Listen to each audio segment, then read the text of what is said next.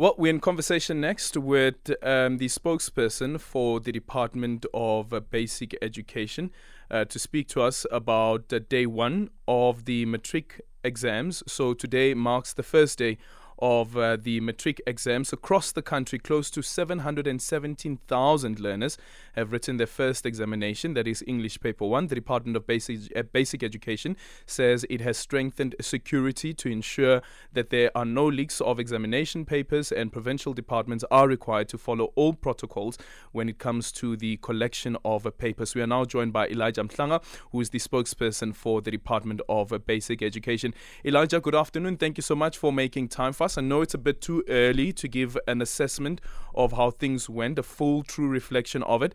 But from your preliminary um, report that you've received, how did things go this this this morning? Uh, good afternoon, Aldrin. Well, things went well uh, based on the initial calls that we made to provinces to check on the activities of the day. We are waiting, as you correctly say, for the written reports, which will come later on uh, this afternoon. But so far, so good. Thank you. So far, so good. The issue around the security, do you believe that you've put in all the right measures to ensure that we don't have leaks? Yeah, we have. Um, and the evidence is that we, we did same after the 2020 incident of a leaked question paper. And in 2021, we were able to secure all the papers from start to finish. 2022, we did same. But we are not complacent. We have gone on to put more measures to make sure that this time around it also doesn't happen. So we believe that what we have done will help us, and we pray that things go according to plan. And then also the return of load shedding. Um, have you heard of it having an impact at all? Uh, Aldrin, I can say to you that last week we were in close conversation with Eskom, who were very cooperative in terms of uh, managing the schedule for us. The reason I say last week is because that's when the two papers that require electricity were written or were done. Here is uh, computer application technology as well as information technology, which are highly reliant on electricity. So those went well without any problems.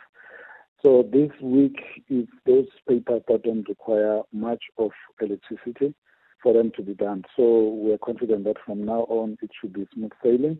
Yes, we know that uh, load shedding could have an impact uh, for our candidates who need to study in the evenings, but we advise them to try use daytime light so that they don't have to be anxious at night when there's no electricity because of load shedding.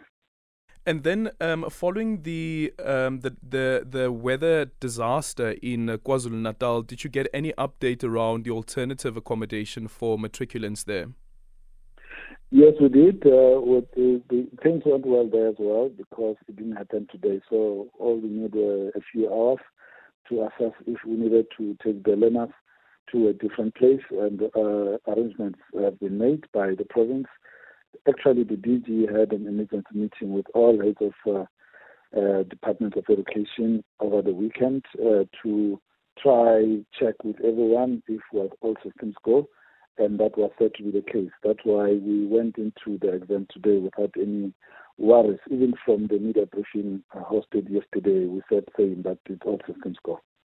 A final one is another problem that we've seen creeping up now is the issue of water cuts.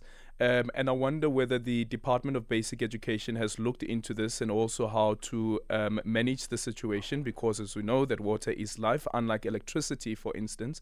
Um, but this time around, when we speak about water and finding schools where you don't have water because the water supply has been cut off, um, has this been a problem for the department at all? No, it hasn't. It hasn't been a problem uh, to the extent that we can do what we need to do. Under normal circumstances, when there's water shortages in the school, we keep the learners for half the day and then we release them to go home. But in the instance of examinations, we are able to manage. One of the benefits of COVID was that we were able to provide all our schools with uh, with tanks. So the reserve that is there when there's a cut is able to provide for the learners for that limited period, and we're able to make sure that the supplies are constant to ensure that there are no further disruptions. And we are on high alert at this time when it comes to examinations because we don't want any disturbances. Thank you so much for your time. Elijah Mhlanga there is the spokesperson for the Department of Basic Education.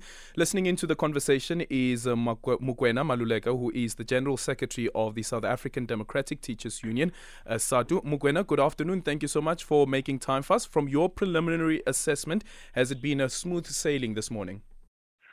Okay, good afternoon, and thank you for having us indeed. Um, so far, so good. We, we have not uh, received uh, um, any uh, incidents uh, that we may uh, characterize as uh, threatening the integrity of the examination or um, really causing any disturbance to the learners themselves as they were on their way to go and write their examinations. What would you say are the most important things going into this examination as well that need to be that need to be dealt with? Right now, I just spoke to um, Elijah, and he says that the water situation, that you have the alternative water tanks that are there in school, so it hasn't really become such a huge crisis. And then you look at, for instance, the issue around electricity and now the return of load shedding.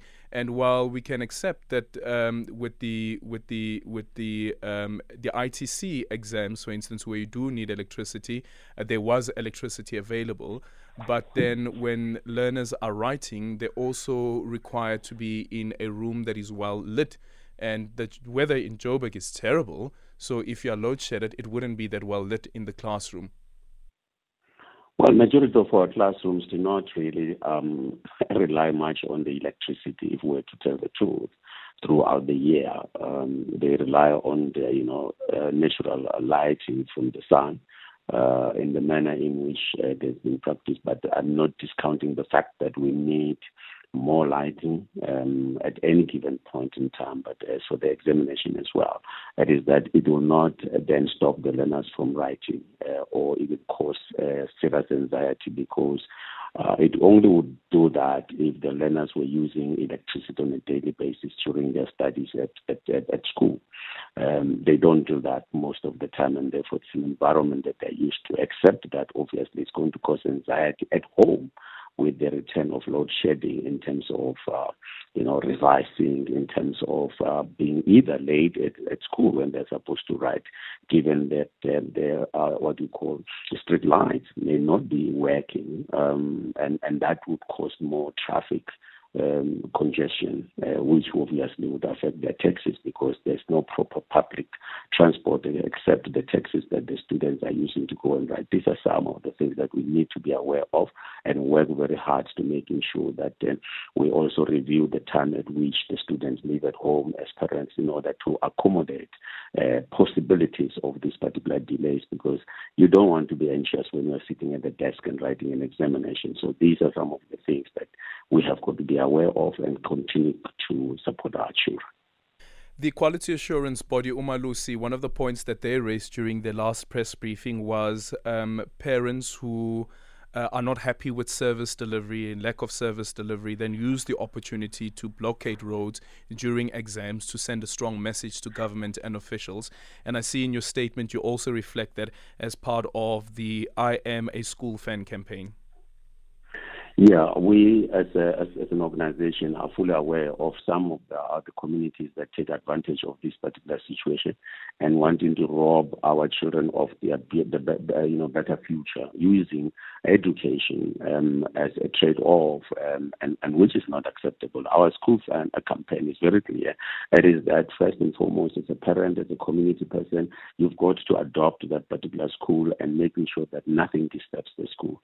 Once you have done that you need to love the school and making sure that any other person in the community, whether you're called into a meeting and say this is the time for us uh, to protest, and then because the government will hear us better when we block the school, you have to stand up and say, I am a school fan.